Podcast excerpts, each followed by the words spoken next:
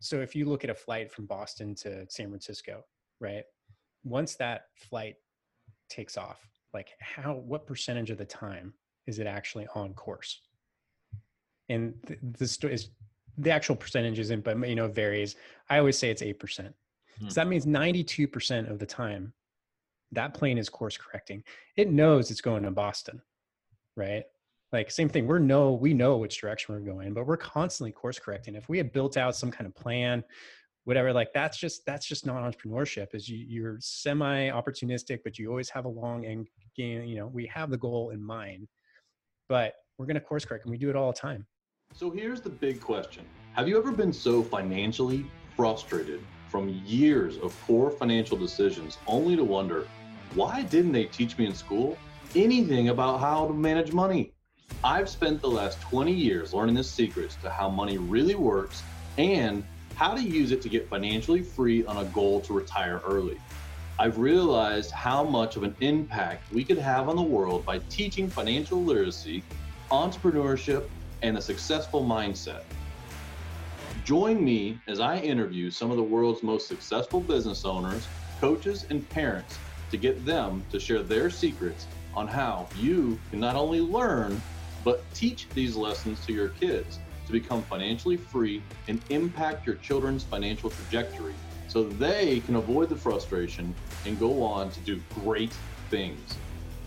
I'm Cody Laughlin, and this is the Money Talkers Podcast. Welcome back to Money Talkers. I have Eric Malzone here with me today. Uh, he is a professional. He's got a long backstory in the fitness area and then transitioned that into being uh, not only a one podcast top-rated host, but also two top-rated podcasts, uh, the Future Fitness and Fitness Blitz Radio. Uh, he's interviewed over six hundred professionals in the uh, fitness, health, and wellness area, and also co-founded Level Five Mentors and Certified Course Creation, uh, amongst some other uh, consulting projects and joint ventures. And we're going to dig into that uh, here shortly. But Eric, welcome to Money Talkers. Yeah, man. Thank you so much, Cody. And, uh, you know, from one podcaster to the next, just I appreciate what you do. And uh, I just want the audience to know that these podcasts, uh, there's a lot of work that goes behind them. So, um, you know, from getting the guests to the editing to the publishing and the social media promotion, all that stuff. So, man, kudos to you for for putting this together. It's, uh, it's such a cool, cool concept. And I appreciate being on. Awesome. Well, I'm really, I'm really thankful that you said that because, you know, um, It, it, the mission is important, you know, to be able to um, try to help young people uh, not make the bumps and bruises that we have. And so uh, with yourself as being a co-founder of six different businesses, um, I want to jump in quickly. So like, what drives you? Yeah, man. Uh, just a nice little softball to start, right? So I think I like to come in hot. So. Yeah, yeah, I, I appreciate it, man. Yeah, it's. You know, really for me, uh, I do most of what I do for my wife. Like that's it. Like it's really my motivation. And, you know, I told you, you asked me if there's anything like we can't touch on in an interview, and I, I'm such an open book, but I, um, you know, I, I, I want to deliver the life that my wife wants. Right. And, uh, you know, she, we, she works, I work, you know, I want to give her the opportunity to do whatever it is that she wants to do. And that makes me happy. You know, that really does. So I think ultimately it's just, you know, I, I could say selfish things like, hey, you know, I want financial freedom. I want to be able to work and play and do all the things whenever I want to do them with whoever I want to do them. But really it comes down to my strongest motivation is, is my wife and um, giving her all the things that she wants. And it, it's a very powerful thing for me. And it's what's funny about that, and not to get too much into it, is I notice because you know, every marriage has its ups and downs, right?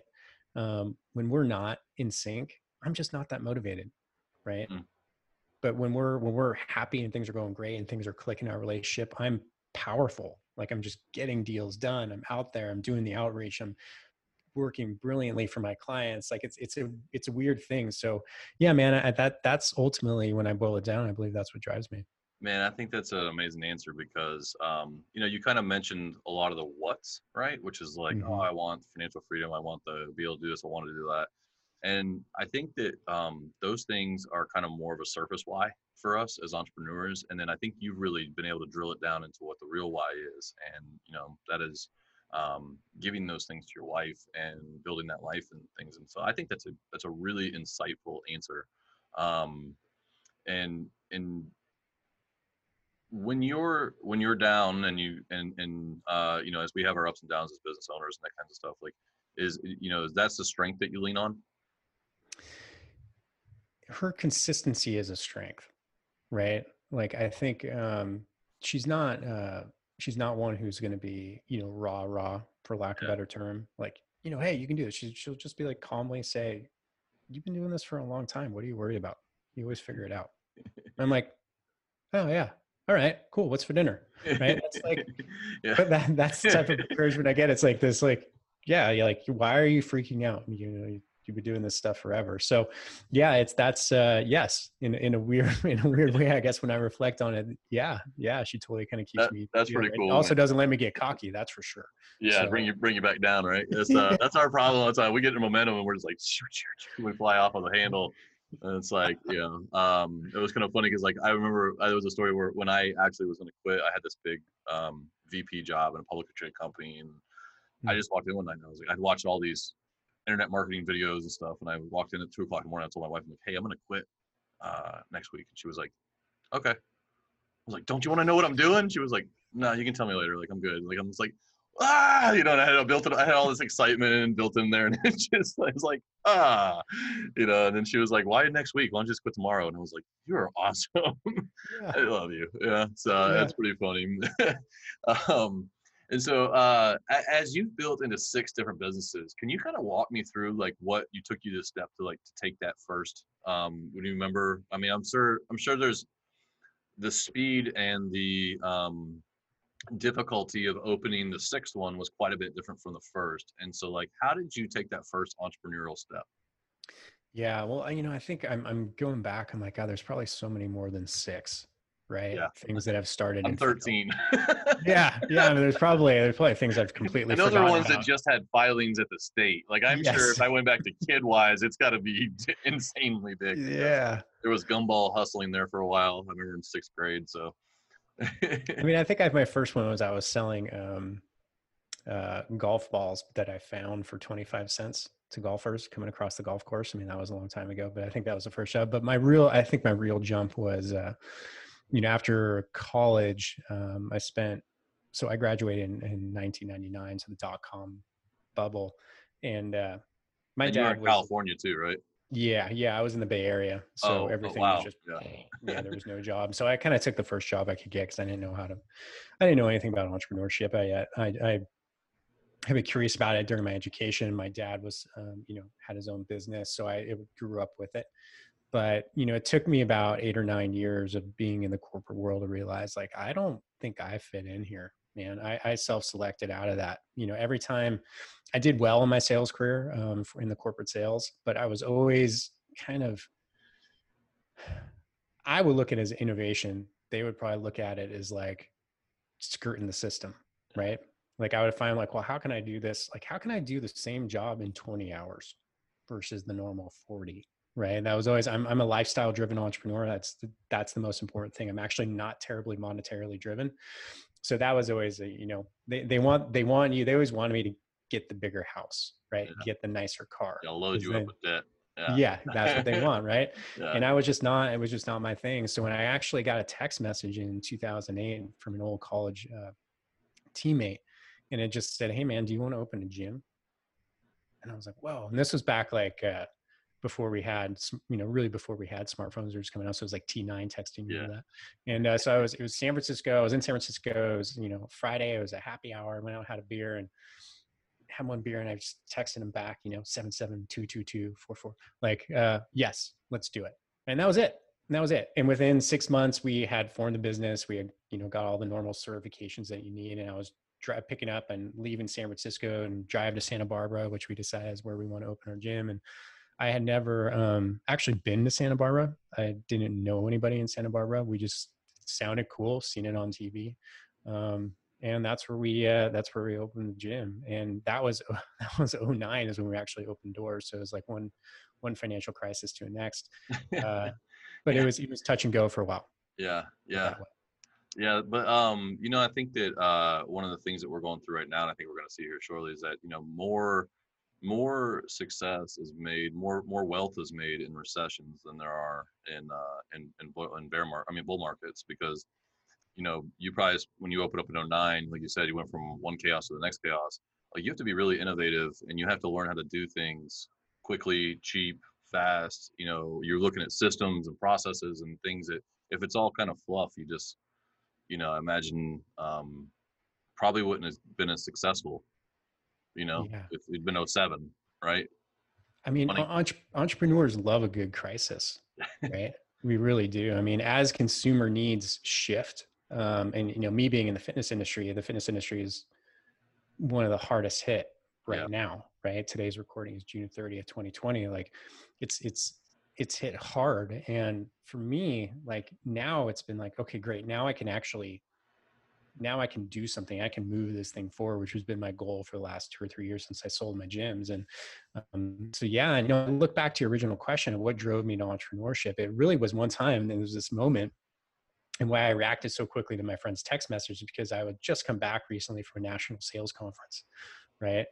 And everybody was there, and we, you know, it's a normal thing. You're in a hotel conference room, you're listening to lectures, and you're doing all the stuff. And then there's these um, kind of lame team building exercises that you have to do and all that. And I looked and I looked and I saw people who were like ten years down the road from me. And I was like, ah, I can't do this. This ain't me. This ain't me. You know, I can't, I got to break out of this. And so as soon as the opportunity arose, you know, someone had an idea and you know, wanted me to come aboard. I was like, yeah, I'm in. So that, that was ultimately it. I think it was just having the vision of like, okay, what happens if I stay here? Yeah. What happens when they offer me a V P role? Then I'm in, uh, right? Then I'm in, then I'm sucked in. Yeah. I'm not going anywhere. So that was, it was the timing of it. I felt an urgency to to get out. So I don't know what, what that was, but something in my gut said, yeah, dude, you gotta get out. Time to go. Yeah. Yeah. That's, I, um, for me, it just felt like I kept having ropes and loops tied to me. So twice I've been in the corporate world, and mm. you know, like yourself, like I was figuring out ways as a commercial banker to like creatively, exponentially up my market, right?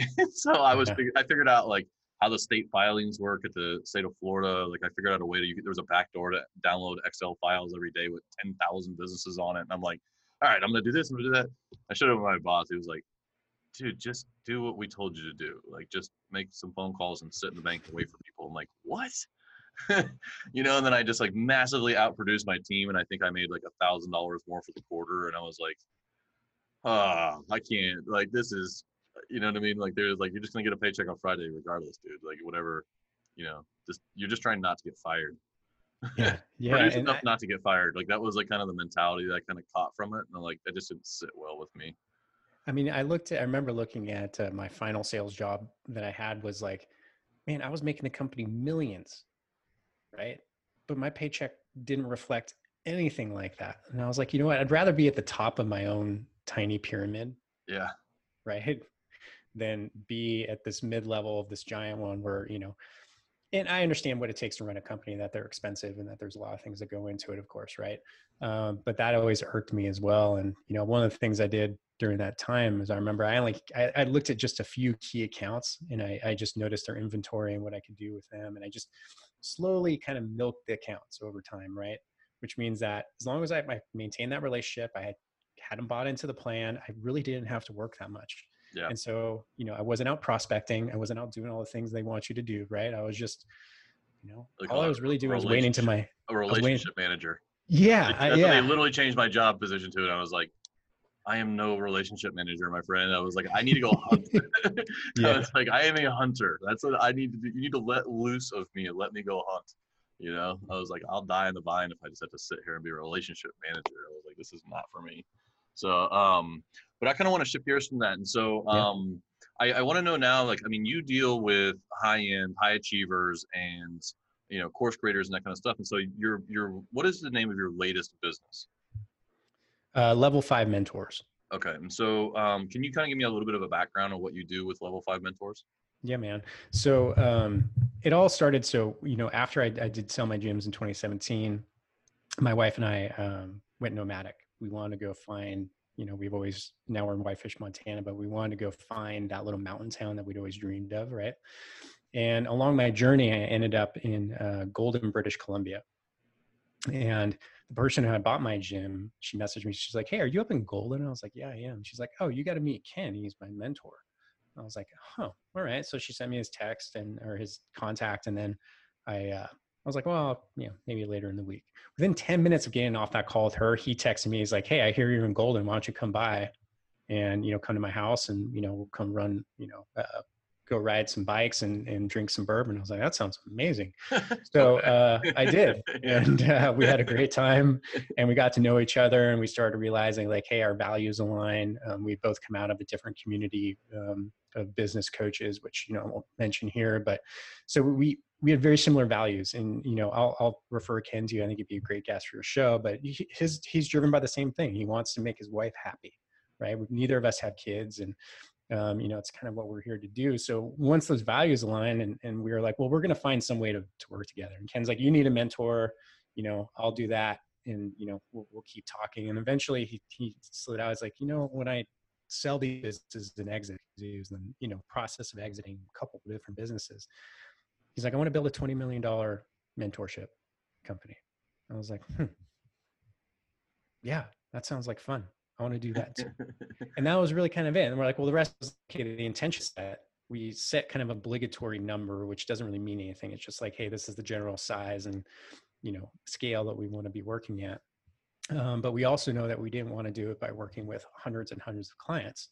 We wanted to pick clients that we knew we could grow with over time because we wanted to leverage our impact by impacting those who have large impact. If that makes sense. Mm-hmm. So that's, that's what it's all about. And, you know, we're building it the right way. Um, you know, we're winning clients the right way and our clients are growing and it's awesome. And I know, you know, um, and you, you know, there's, there's quick growth, there's slow growth, and there's kind of something in the middle that really seems to work well, right? Where yeah. you can kind of manage mistakes and, and still do things at the right appropriate. And that that's, you know, through our experience, that's what we're growing. And right now we're very strongly in the fitness industry because that's where both Ken and I came from. And, you know, like I mentioned earlier, like, you know, this much disruption happening, there's so much opportunity for new leadership and, and new tech and all the stuff that really like I geek out on. Mm-hmm. Um, so it's, it's, it's just great timing. And that's, uh, yeah, I'm, I'm just really excited to be where I am now. I think from just an outside point of view, um, the ability to multiply your clientele is literally for like individual personal trainers right now and gyms is the epitome of like the, um, uh, what is it? The, the, um, the, four, the, the, the quadrants, the four quadrants of, of employment, right? So you have employee, self-employed, um, business owner and investor, right? Um, But the ability right now, because your time, you're trading time for money as a, as a personal trainer, right? And so you have one client, one hour, eighty bucks, whatever it is, right? Right now, I think that there's a real shift and an opening and an opportunity to go from ten clients, eighty bucks, one hour, same hour of training. And now you're, now you're ten X your, your personal training business. Is that, is that what you're seeing? Yeah. And that's, um, that's kind of at a base level of what I'm seeing too. I mean, now you're starting to, like, there's companies that we work with that, you know, are, are ushering whole new models, right? Um, interviewed the the C E O of Gold's Gym a few times over the last few months to see like how they're transitioning, and the hybridization is what they're calling it of, you know, both a streaming and in-person option and how all these big brands are trying to adopt. But as these big brands, you know, the twenty-four hour fitness and Gold's Gym and, you know, even like the the boutique chains that are, you know, the Orange Theories and the F forty-fives, like how are they pivoting? Um, those are big ships, but now when those big ships are struggling to pivot, there's this huge groundswell of opportunity from companies that have great technology, right? And now the time, the, finally the industry is coming to them versus them trying to struggle, which is I've seen over the last three years of doing the Future Fitness podcast and then another ten of being a gym owner is like, model was kind of broken for a long time, man. You know, um, it's ready for disruption. Yes. Yeah. It's so, prime for disruption, right? Yeah. Now it's happening. Yeah. yeah. So I'm not in the gym space or anything like that, but I just, I have the, um, gift and the curse of like analyzing businesses like as I go in and out of them, you know. It's like you can't turn it off. Like sometimes my wife just looks at me and like shakes her head like, don't do it, you know, because I'm in the local pizza shop and I want to like help them with their processes, and I'm like, yeah, you know, they're ten percent on all your on daily if you did this, you know. I'm just be quiet and get your pizza. You know, that's kind of, yeah. But yeah. I see that in the gym industry. I'm like, man, I want to, I was like, I want to get into it. And I'm like, because I just, I see what you're seeing. I think, I mean, I don't see it to your, your level or depth or anything like that, but I'm like, there's probably a better way to do this. I can think, I can I think of a lot of ways to monetize when I sit in the gym. And uh, that's pretty interesting. Um, and I, so as you've gone in to do this last business and it was like you, I want to touch on something because uh, we went right over it where you said, okay, I met him. We talked about it. You decided, look, this is what we want to do. And you're like, yeah, let's go do that. Right. Because you've had the experiences you've had of being an entrepreneur. That's how I look at businesses now, because I failed a bunch of times, or I went and did it a bunch of times, or I tried a bunch of things and I figured out what doesn't work. And now if someone was like, hey, um, you know, whatever the business idea is, I, I you got to start with what you want the result to be in my mind. Do you find it to be the same way? Yeah, I do. And, you know, one of the things that uh, I've learned over time is that, and I'm sure, you know, like building corporate structure and, you know, um, all the different things, like that's really easy to do, really hard to get out of. Right. And the simpler, the better. And, and that was, you know, been a big thing with Ken is like, we don't actually have a company that we formed yet. He's in Canada. I'm in the United States. And, you know, we're just, we're totally like, we're, we're close friends, but we also know since, you know, having gone through multiple partnerships in the past, like, hey, let's, let's, let's wait until it's, we absolutely need to have a corporate structure. And I would say too, honestly, um, this is something I, I had a lesson with one of my sales managers one time. And um, so I owned an R V dealership. So I owned five mm. of them, and um, I actually sold in two thousand seventeen too. Um, and so, uh, but one of the things we, we would have inventory come in and you value it one way to the dealership. And then because you're leaving your room so that when you sell it, you can bring your profit. Then long story short, we had a motorcycle and he said, I, he said, can I buy that for what you have in it? And I said, yeah, I said, uh, he's like, well, do you have fifteen hundred bucks? And he was like, oh, I'll buy it right now. And I was like, I go, he goes, you know, I'm not, I'm not buying this to resell it. And I was like, and he goes, I'll sign something if you want. And I said, man, if I can't trust you enough to run ten million dollars worth of inventory out here over a fifteen hundred dollar bike that you're not going to escape me and go, you know, buy it for fifteen hundred, go sell it for three. Cause it's a four thousand dollar bike all day long. I was like, I don't want you to sign anything.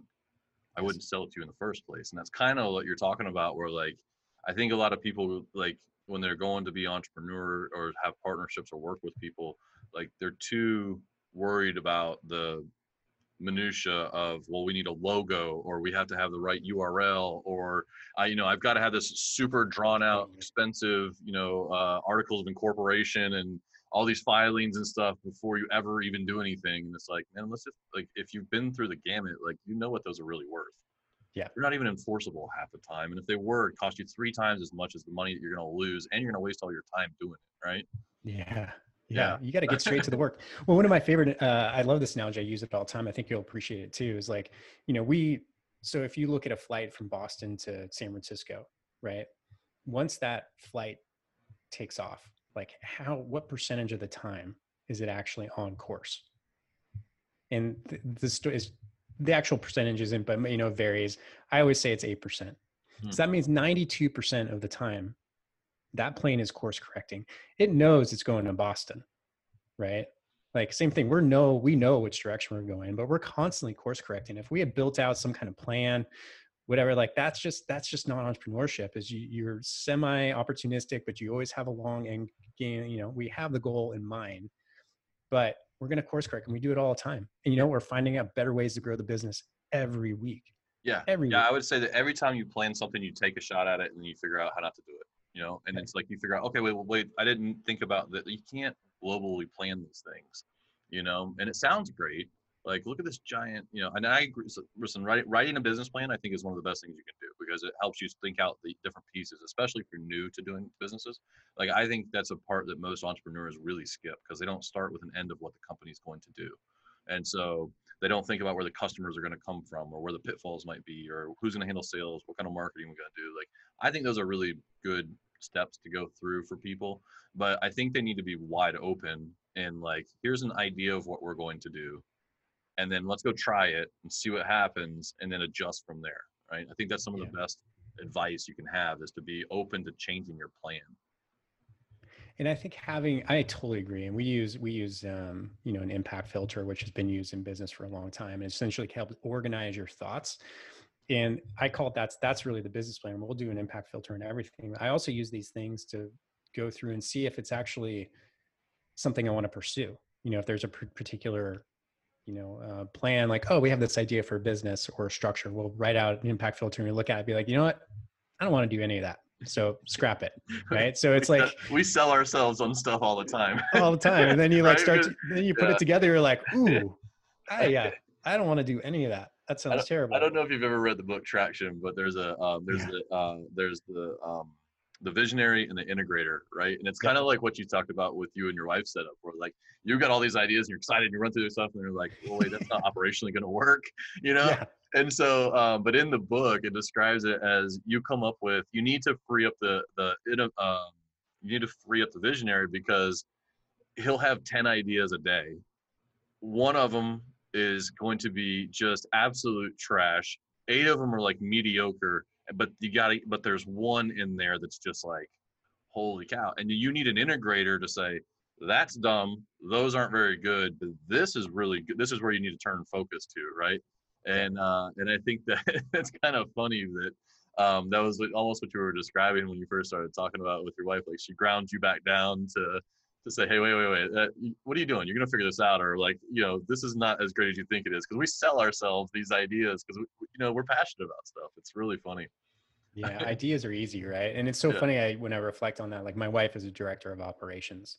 Right. Oh, like there you go. He's about as, the, the perfect integrator, integrator, right? That's yeah. an integrator role. Operations is literally what the like the job title of an integrator is. And I've been fortunate enough. I've had two business partners in, in the two biggest businesses I've had.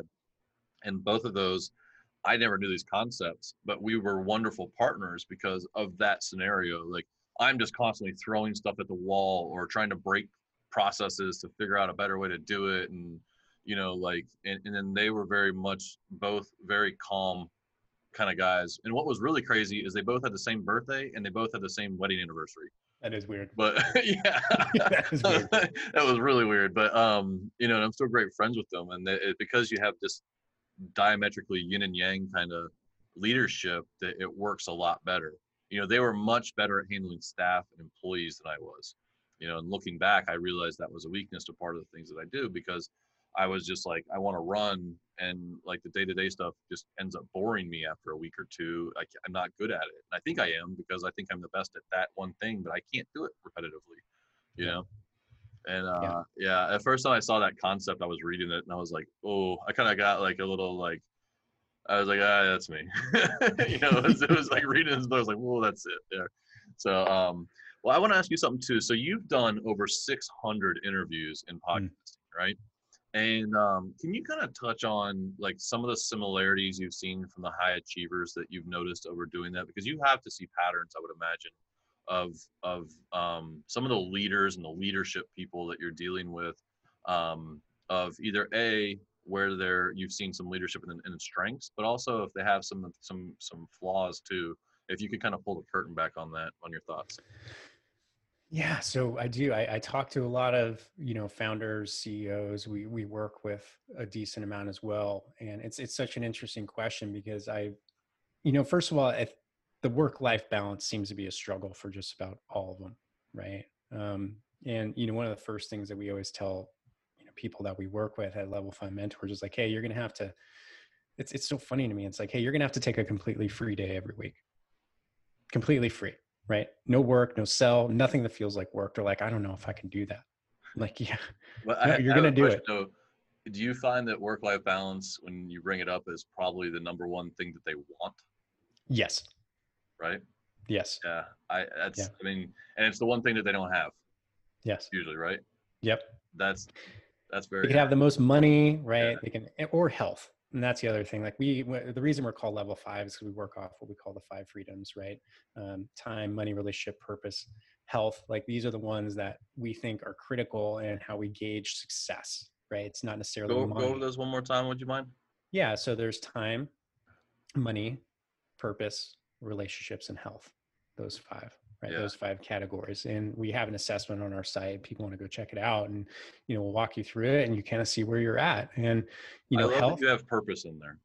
Yeah. I, you know, I, I think that one gets skipped over quite a bit. And, and I think that there's a lot of fulfillment in there, which is a driver. And I think along the lines, if you have purpose, also you realize that health is so critical, because everyone overlooks health. Everyone starts with money. Mm-hmm. Yeah, that's shoot right over health and relationships and purpose, right?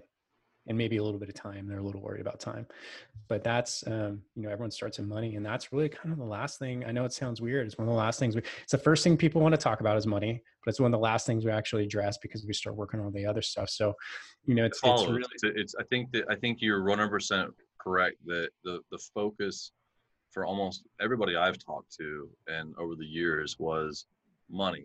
Like, that's why I started, you know, that's why I, I, I took the, that's why I'm doing, you know, I'm going to make more money. I'm going to, I'm going to make it. And then, and then I think that uh, as a lot of people have kind of gotten to a level where they've quote unquote made it, right, or whatever, I think that becomes just a much less of a focus and a driver or anything else. And that's why I thought purpose was a really great addition in your five pillars, because it, it, once you, you get there, you start wanting to have contribution.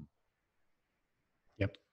And that's, um, and that's the end goal, man, you know, uh, is just, you want to be able to look back, and at least for me, and just be like, hey, all right, I did something, yeah. You know, I did something worthy of, of, because, you know, if, if you're just doing something that's about numbers and transactions at the end of every day, at the end of a month, a year, all you have is a balance sheet. Yeah. Right? And I think young entrepreneurs actually- are focused so hard on the revenue lines and not the bottom lines, because they don't know better, and the balance sheet yep. as well. Cause I tell people that all the time, it's like, I was like, your P and L is fine. I was like, show me your balance sheet. Because I was a commercial banker, and I was just an awful balance sheet when I blew up all my companies. And then I learned, as I saw successful businesses, that that was where they started to focus, was when they don't know when the opportunity was going to come, but they were prepared for it. And then, uh, and those guys came out of the worst recession I've ever been part of better than anybody else. Yeah. You know? Yep. Yeah, one hundred percent. And I think going back to your original question, I, I, and what are some of the qualities that make them successful? Um, relationship with failure, you know, I think that's number one, is like, you know, able to laugh it off, right? Everybody, all, everyone, like the bigger success, the harder that rock bottom story is. Like, you know, you were telling me a little bit before recording how, you know, kind of gnarly yours was, right? It was pretty bad. Yeah, it's a huge swing. And I think that's it too, is like, we, we look at failure, eventually you start to look at failure as a blessing. And you know, all those terms for fail forward, fail fast, fail cheap. Like that's, that people really, li- you have to live and breathe that.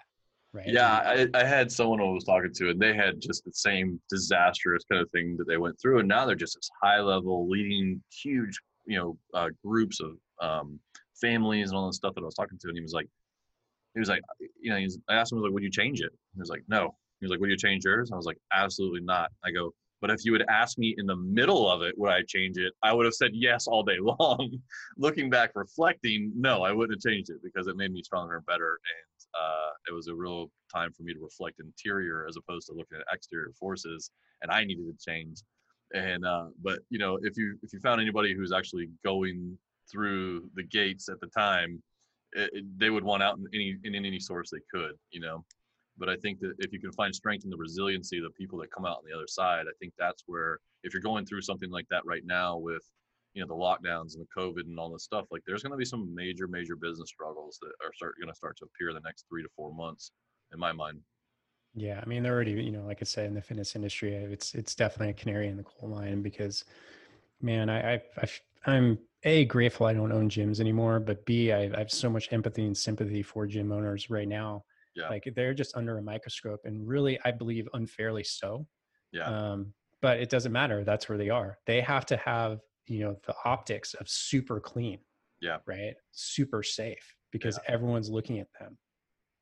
And yeah, no, and you just actually, I mean, you kind of went by it real quick, but I caught it, um, which was, uh, you know, they're under this and it's not fair, but so what, right? And I think a lot of people say, well, I, you know, my business, and they fight the optics as opposed to changing the narrative. Right. Yeah, and that, and that's what it, you know what, it's like, hey, I mean, you know, I know life's not fair. that's, it's never is. My son, my son's six and he says, no, that's not fair. And I go, dude, I don't, you're not allowed to say that in my house. Like nothing's fair. I was like, show me something that's fair. It's fair because you got what you wanted. Like, it doesn't matter. Fair doesn't, fair is not a concept that, that yeah. will benefit you um, in, in life, because there's just too many opportunities and people that if you focus on trying to recreate the fairness, then instead of just going, and you'll end up twice as far if you focused on the growth side of it, or uh, seeing it through other people's eyes with empathy. Like you said, like I haven't been back to my gym, you know, but they haven't reached out either.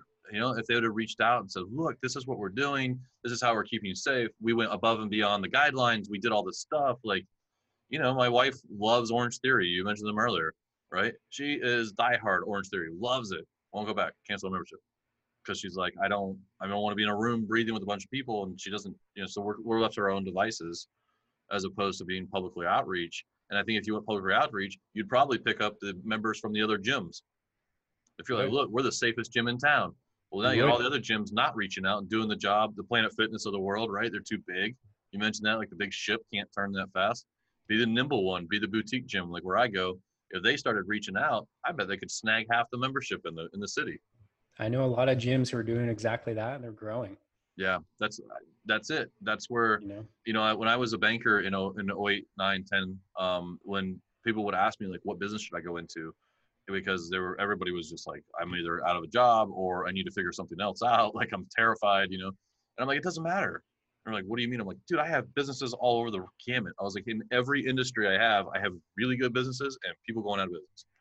And I'm like, if you look at the opportunities that are there in front of you and go seize them, as opposed to focusing on the external force of what's not fair to you or what the economy is doing, right?